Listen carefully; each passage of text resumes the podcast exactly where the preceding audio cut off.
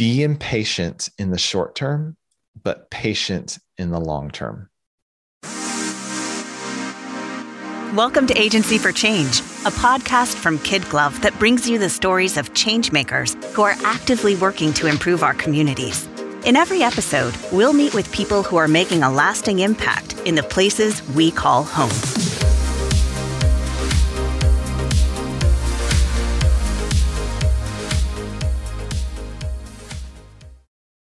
I'm going to say two words you probably hear a lot these days climate change.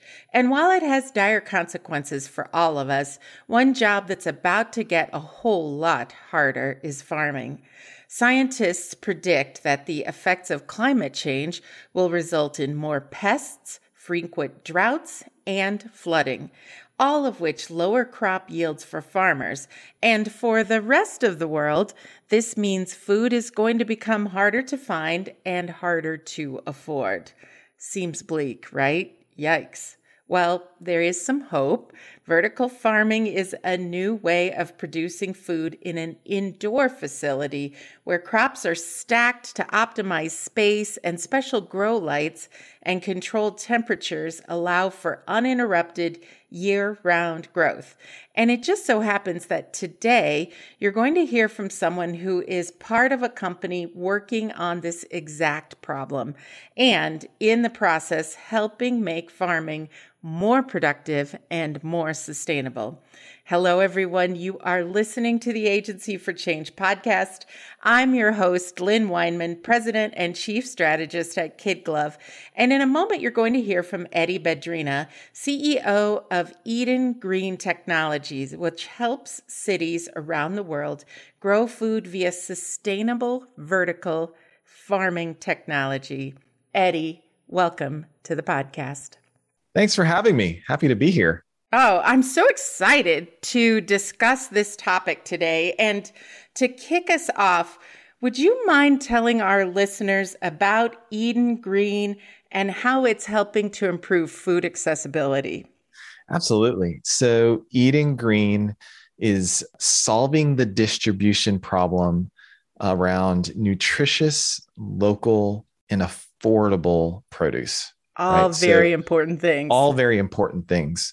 So we basically have a vertical, very high density greenhouse. So think think about the greenhouses that you've seen, you know, in pictures, or maybe you've been in one that are all flat tray, one level. What we've basically done is used all of that volume of space, 24 feet up into the air, and then an acre and a half in dimension. And in that greenhouse, totally full of these vertical towers full of plants uh, we we grow about two million pounds of leafy greens in a year. Uh, two, over million two million pounds in one year. Wow. Yeah, so it's about 13 to 17 harvests depending on what we're growing. Yeah. wow. More than one per month. I love that. And I can't wait to dig in more. I mean, such a fascinating and important thing that you're doing. But Eddie, I also want to hear about you because I know you have an interesting past. Can you talk to me about the career path that led you here? Sure. It is winding and sorted. Um, That's the best I, kind of path. Yes, right. Uh, so I actually started in government. Uh, so I had the opportunity in college and grad school to work for uh, President Bush Sr. in his personal office in wow. Houston. Uh, and had a chance to go to his grad school that par- I parlayed that into uh, working in in government at the State Department, uh, where I was an analyst, both pre and post 9/11. Mm. So hmm. some pretty. I didn't know it at the time, but my wife and I were both in government, and we we look back on it and we realized we were sitting in the middle of history. Wow! And uh, so I had I had a front seat, front row seat into that particular part of history. I ended my time there by being President Bush 43's Asian American spokesperson. So I wow. headed up the White House initiative on Asian American and Pacific Islanders. That was in 04 to 06. So, and how then, do you get from government to I vertical know. farming? So, my second chapter, the second act of my career, uh, was actually as an entrepreneur. So, I started a a, a digital marketing comms agency called BuzzShift here in Dallas in 2010 and started bootstrapped that with my business partner. We grew it to a size where we got some some unsolicited offers to buy the company. So we sold it in 2016. So to just to have bootstrap something from scratch, uh, have a business partner, have it last six years, and then to be acquired.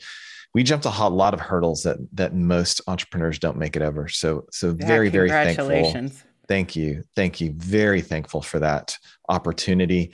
So we sold it and we thought we were done with it. But lo and behold, uh, we had the opportunity to buy it back uh, for a very, very low price uh, a year later. So that's what we did. So I have the story of been there, done that, and gotten the M&A t-shirt twice for one company. I love it. And uh, and then from there, I actually took a step back from from BuzzShift and was really trying to consider what I wanted to do next. And three things came to mind. One is I wanted to run hardware software. I wanted to at least have a hand at or be a part of that. Two, I wanted to have an exponential impact via my level of effort. So every for every one unit of effort that I put out, I wanted to see a 10 to 20x return on culture and society around me. And then the third is I wanted to run what's known as a redemptive organization. So most organizations are exploitative. Leaders eat first. I win, you lose. Employees are exploited and treated unfairly. And then culture and society is a net negative because this organization exists. There are some ethical companies, right? And ethical companies are to be celebrated. And that's where leaders eat alongside their employees. I win, you win.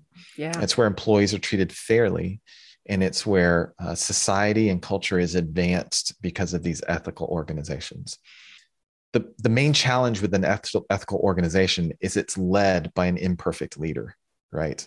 And the leadership team, depending on how it goes, will almost always shift back into exploitative tendencies. I'm not saying they are exploitative, I'm just saying because we're human, we will shift into exploitative tendencies unless we have a structure in place that doesn't allow us to shift. That's foundationally more than even ethical. And so that's where a redemptive foundation comes in, a redemptive organization. And that's where leaders are eat last, they're sacrificial. So, and by sacrifice, it means something dies. In this case, the leader dies. So in servant, you know, servant leadership, that's sacrificial, the leader dies. So I die, you win. And employees are not just treated fairly, they're treated generously and culture and society is not just advanced or renewed, it's actually restored and redeemed to a baseline that may not even have existed before, right? A new baseline. And so that's what we're trying to build at Eden Green. And that's what I wanted to do. And I and I found the company that allowed me to do that.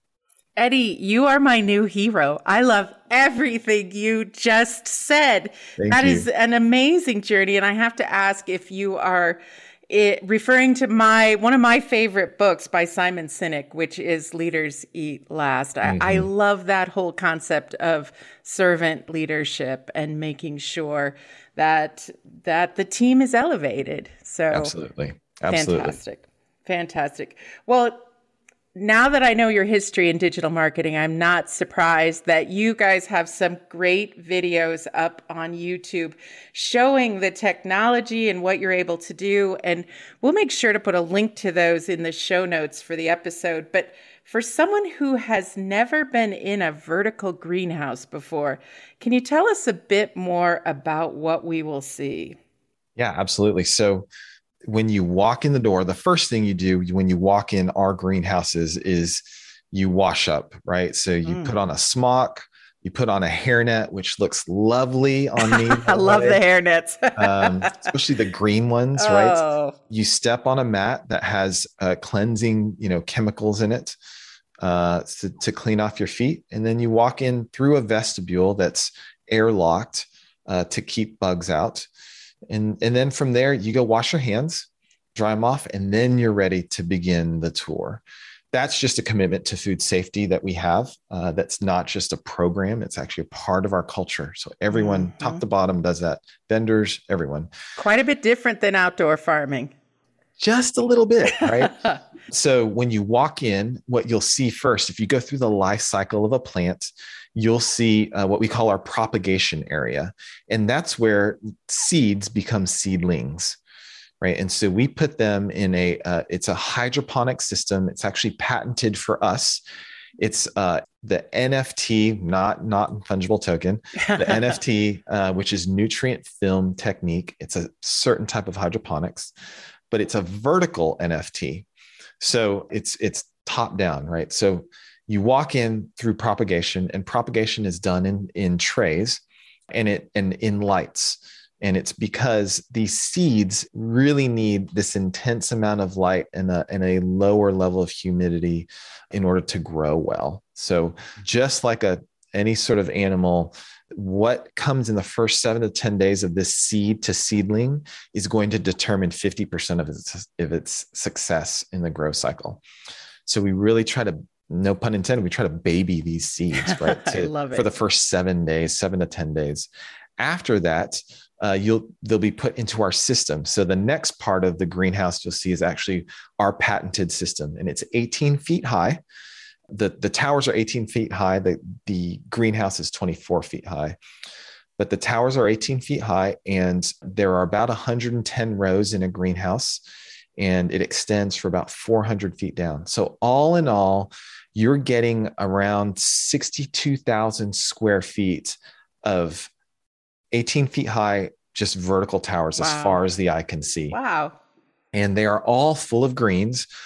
But because we only can plant, call it three rows a day, which is uh, thousands of plant spots. But by the time you plant rows one, two, and three, and then you keep on going day after day after day. By the time you get to rows 36, roughly, it's time to start harvesting the first ones because we'll harvest every 21 to 28 days, right? So, actually, about row 60. You have what, if you just look down the row, if you can imagine, you'll have small, big, bigger, huge, empty, small, big, big. And it's this continuous harvest that we have inside the greenhouse uh, so that every day there is some portion of the greenhouse that's being harvested, some portion that's being cleaned, and some portion that's being planted. And that's where our continual harvests come in.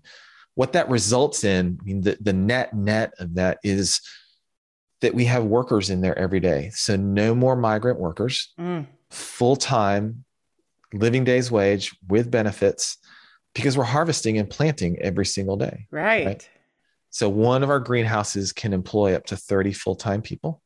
And we love that. We've actually been very judicious about automation because while automation ups your profit margins, it lowers the amount of people that you can employ, mm, right? Yeah.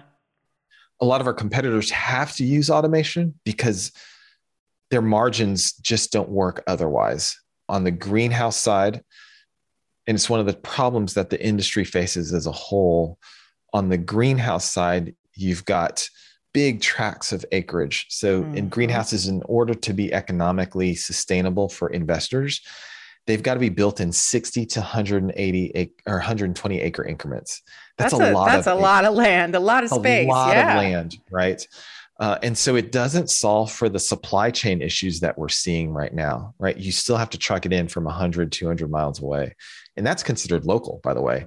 It's it, anything within a 400 mile radius is considered local. Wow. That's a, you know, six, seven, eight hour drive. It is. From, Absolutely. Yeah. That doesn't sound very local to me. Yeah.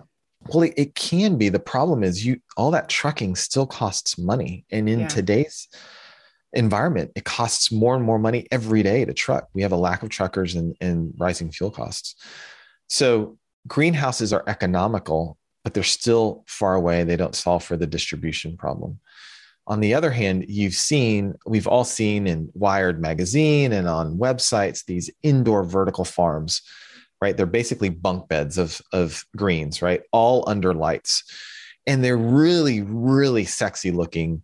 Problem is, you look at all those lights, they're immensely expensive to build and they're immensely expensive to run. That's a lot of electricity running through there. No one in the vertical farming industry indoor vertical farming industry will admit to it, but uh, you're looking at power usage on par with data centers. Mm. Right. So that's a lot. The, yeah. It's a lot. It's four to five million kilowatt hours a month to run an acre and a half vertical farming. All your ESG components just go flying out the window when you simply ask, how much electricity are you using and where are you getting that electricity from? Mm-hmm. Right. Mm-hmm. You'd be hard pressed to find someone who is using 100% renewable energy into four to five million kilowatt hours a month and making it profitable. It just yeah. doesn't happen, right? So they could be, yeah, we're using 100% renewable energy. Okay, so what do your profit margins look like? Not good. Yeah. Not good at all. So, so you found the magic, the balance the magic, between right? the between the two. So by combining the economics of greenhouse with the density of the vertical farm, that's us. And if you think like, well, why doesn't everyone do that? It's because we've patented the technology to do that. So it's yeah. it's patent issued here in the US. It's not even pending. It's not, you know, all the great. It's patent issued here in the US, uh, in the EU, uh, and in a number of other countries as well. So we've got what we call in the business a defensible moat that's only widening because of our patent portfolio. But really, at the end of the day, what that does is it makes it really affordable to grow, cost effective to grow, which means it's affordable to the consumer. Mm. That really is the most important thing because you can do indoor farming, you can do greenhouses, but they have to sell it at such a high cost. So it's fixed price, ultra premium, you know, whether it's in the Whole Foods of the world or the uh, high end restaurants, high end hospitality and food service. But that's just the high end. Like no one else has access to that because they can't afford it. Right. So, but what if you could make that affordable? What would that transform?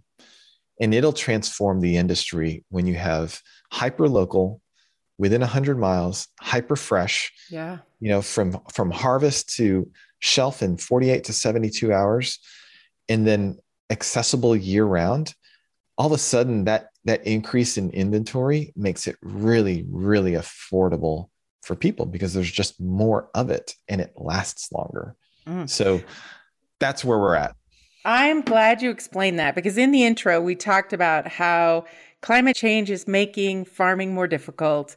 As farming becomes more difficult, food becomes harder to find and harder to afford. So having a solution to that problem is is really a great way for you to have that 10 to 20x that you want to on yeah. the community and and the world. Hey Eddie, let's take a quick break here cuz I want to share something fun with our listeners. Have you ever wondered about the inspiration behind board games like Outburst or Taboo? Maybe you have a fascination with the supernatural, like how come ghosts never have feet? Or hey, maybe you just enjoy hearing interesting stories. Then you should totally check out Good People Cool Things. It's hosted by Joey Held, author, podcaster, and a guy with a real soothing voice. Good People, Cool Things interviews business owners, authors, musicians, and other creatives. They talk about their careers, their worst moments, offer advice, and so much more. And as a super fun bonus, every episode ends with a corny joke, one that you should tell your dad, I think, because we could all make a few more people grown in life. So listen and follow at goodpeoplecoolthings.com or wherever you're listening to this podcast. All right, Eddie, let's jump back into our conversation. You know, you've talked about quite a bit about how vertical farming stacks up against traditional farming. I mean, I'm curious, how much space does it take to grow the same amount of of lettuce mm-hmm. in a traditional farm as you do in a in a standard vertical farm? So the one of the secrets of the industry is that it's not a secret, but no one really digs into it, is that 90% of the lettuce that we eat is only grown in two areas of the United States the mm. Salinas Valley in California, and then a certain part of Arizona. That's it. So the chances that if you ate a salad today and it wasn't from your garden, I ate a salad this today for lunch, it came from two to 3,000 miles away. Wow. Yeah. That's why it's in a little plastic bag with an expiration date on it, right? exactly. right? right? Yeah. So in those fields in Salinas Valley and in Arizona, 40 acres, 40 to 50 acres is roughly the equivalent to one of our acre and a half modules. That's 40, how much one and a half acres to 40 acres. Yes. That's amazing. It's it's incredible. Um, and in those 40 to 50 acres, they're going to waste around 800 to 900,000 gallons of water a year. Ooh, we don't need that either, do we? No, no. Yeah, especially in and Arizona and California. With that are already going through a super drought, yeah. right? So that that's not the water they use, that's the water they waste because remember plants transpire water. So they're using way more than that, but they waste a ton of water. And that's that's if it was organic, that's just regular runoff. If it's conventional, it's pesticide yeah. filled contaminated runoff. 800 to 900,000 gallons of pesticide contaminated runoff.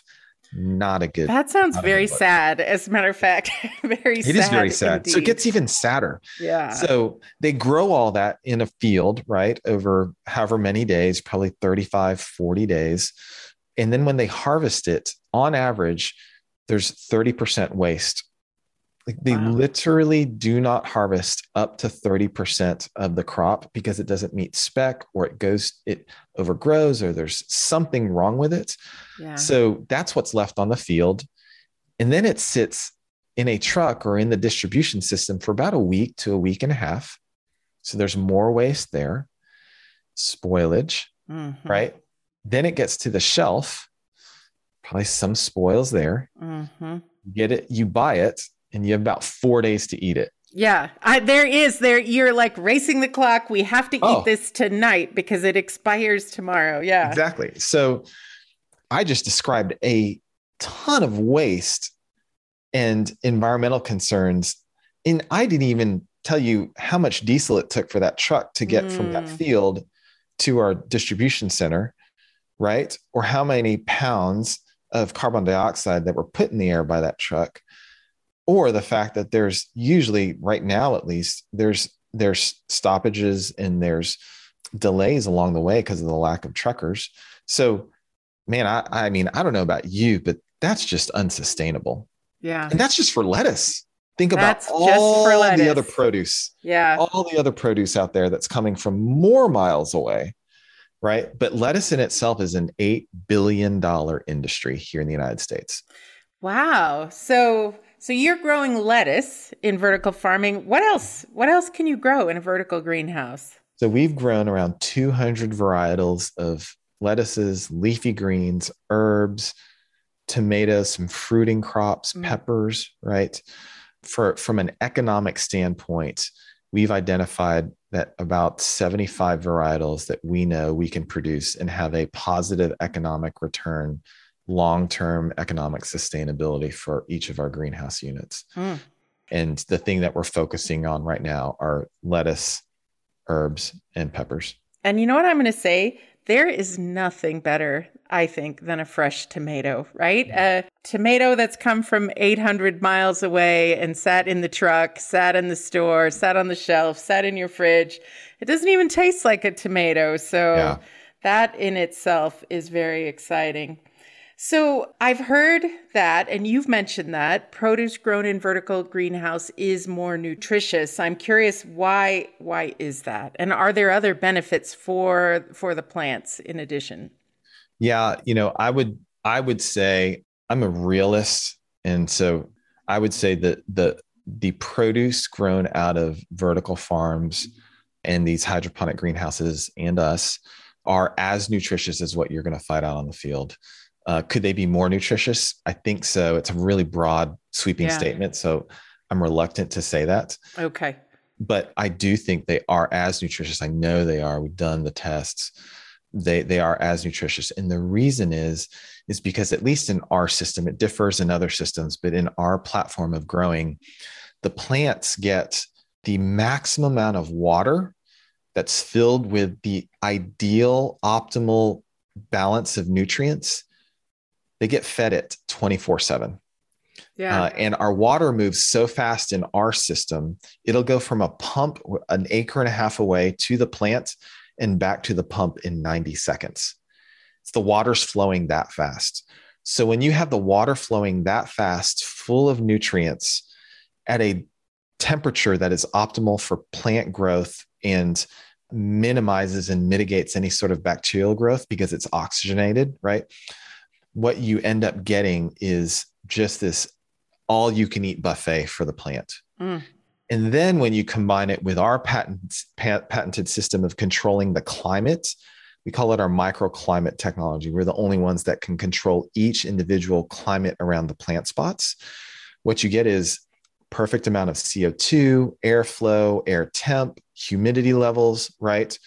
What you then get is this climate that's perfect for the plant, plant to grow quickly and be filled with the nutrients that it needs to be you know uh, to be just really healthy for the overall mm-hmm. consumer so i'm just picturing these happy little plants in spa like oh, conditions oh, right i mean they're they're treated way better than than than we are in our you know hvac houses i mean I that brings that. up a that brings up a really good point you know one of the ways we're also really efficient and environmentally friendly is when you're only controlling you, we do control the ambient temperature right but it's mm-hmm. a very secondary concern for us when your primary concern is just the 12 inch radius around each plant spot, what you end up getting is you only are really controlling one fifth of the entire volume of that greenhouse.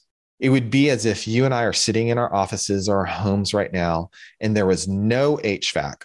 There yeah. were only uh, personalized backpacks that kept the you know, three foot radius around us at 67 degrees. And then everywhere else, it was 85 or 90, right? Unbelievable energy savings, unbelievably uncomfortable for everyone else in the household, right? but for plants, if we just all wore our little backpacks, it'd be a really interesting, you know, it would be a really interesting experiment on how much energy we can save. Right. Well, I can tell you right now, in our greenhouses at least, because we're not really concerned with the overall ambient temperature we're not having to control it like these other greenhouses that they have to they have to condition 60 to 120 acres of greenhouse under roof or in the case of a vertical that's a lot farm, of conditioning. oh a lot of conditioning. Again so that's where electricity comes in right? That's where that's where a lot of the waste comes in. We don't have to do that that's amazing. Eddie, you've mentioned a lot of different ways Eden Green's technology is positioned to help cities deal with climate change. Anything else out there under that umbrella that you haven't had a chance to mention? Oh, man. You know, besides 99% less land. Yeah. Oh, we only waste, you know, we only waste uh, 90,000 gallons of water a year compared to the 800 to 900,000 gallons for a conventional farm. Just to give you perspective on what 90,000 gallons of water yeah. a year means, one of our households will waste 45,000 gallons of water. Whoa, so that's like just two houses. You got it. So two in houses. We will waste two households worth of water to grow 2 million plants, 2 million pounds of greens.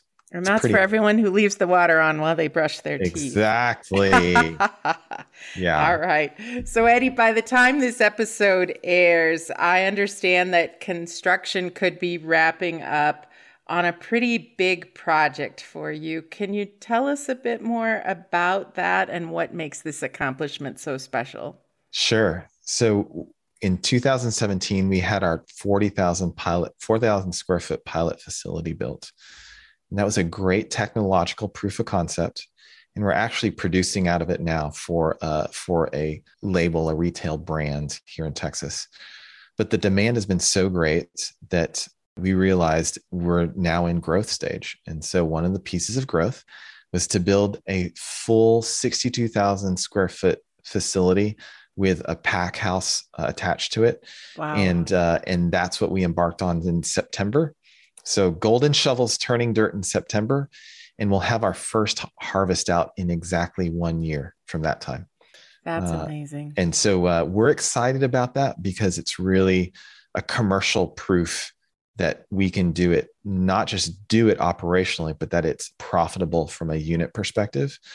And uh, and I think the industry, I know the entire industry is watching uh, because uh, we're actually able to we'll be actually able to produce numbers that show hey we've got a we've got a 30% profit margin off of growing lettuce. In an industry that prides itself on anywhere from 2% to 5% margins that's pretty amazing. Yeah. So that's why we're excited because it's a it really is uh, going to disrupt the marketplace in a good way Wow, that is that is great. And you know, it all kind of comes down to a huge goal of eliminating food insecurity. I, I'm curious what other goals do you have in your future and what do you see for the next 5 to 10 years? You've already accomplished so much. Well, we uh, we we are just getting started. So our vision is to have a mesh network of these greenhouses all around the United States, right next to distribution centers because when you put them next to distribution centers, you eliminate virtually all of the supply chain costs uh, involved in produce. When you eliminate those supply chain and distribution costs, that's around, I'll, I'll call it anywhere from five to 8% of the cost of your retail bag that you're seeing. That's significant. Uh, that is a significant cost savings that the grocer will pass on down to the consumer. Why that's important is because it all of a sudden becomes very, very accessible to consumers to have local greens in their in their fridges and in on their plates. So that can only be accomplished with a mesh network of greenhouses. So we actually, in uh, in in seven years, we're we're planning to have 80 of these greenhouses mm. up and hmm. running all around the wow. United States. That's that's just great. I don't know about our listeners, but I am hungry for a big fresh leafy green salad right now. As you should. As you should. so Eddie, I'm going to ask you a different question. It's my favorite question. Everybody who listens to the podcast knows I love this question, but I am inspired by motivational quotes. And I'm hoping you could give us a few of your own Eddie Badrina original words of wisdom? uh, the one that has really struck with me now is be impatient in the short term, but patient in the long term. So, I love that. Can you talk more about it? Absolutely. Uh, I have a bias towards action, and I think most entrepreneurs do. Yeah. And so that impatience to do something, even if it's wrong, even if you fail, you fail fast and you do something else, knowing that you learn from that. At the same time, you have to have a fixed, enduring vision of what you want and, and what you want the outcome to be. And you have to be patient in seeing that vision come to a reality. And you'll have ups and downs, lefts and rights, you know, tailwinds and headwinds. But you have to keep your eye on the prize on that long term deal. And the only way you're able to keep that eye on the prize is if you're patient. Yeah. So it's two contradictory ideas, but uh, they do make sense when you really think about the day to day versus the five to 10 year plan, right? Be patient in the short term, but patient in the long term. That is great. And I I would have to say that has that fits my own entrepreneurial journey as mm. well. Sometimes it's sometimes it's easy to get distracted, right? Um, sometimes it's easy to be fearful and want to wait. And so this blend of going fast and going slow is is an important combination for success. Absolutely. Eddie, for our listeners who would like to learn more about your work, what's going on at Eden Green Technology, how can they find out more? So on the web, it's just Eden Green, like the Garden of Eden, green.com. Super simple. I'm so happy that you got that good URL. yes, yes. Uh, and then on on social media, everywhere it's Eden Green Tech.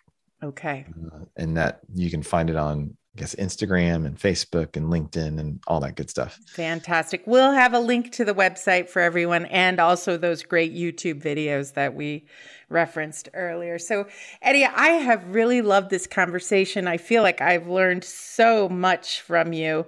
As we wrap up our time together today, what is the most important thing you would like our listeners to remember about the work that you're doing?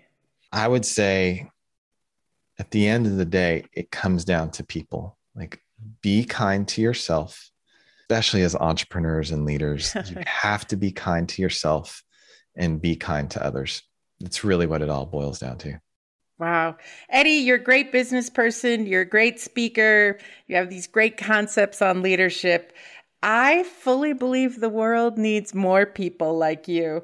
Thank you for taking the time to share with us today. Thanks for having me. We hope you enjoyed today's Agency for Change podcast. To hear all our interviews with those who are making a positive change in our communities, or to nominate a changemaker you'd love to hear from, visit kidglove.com at K-I-D-G-L-O-V.com to get in touch. As always, if you like what you've heard today, be sure to rate, review, subscribe, and share. Thanks for listening, and we'll see you next time.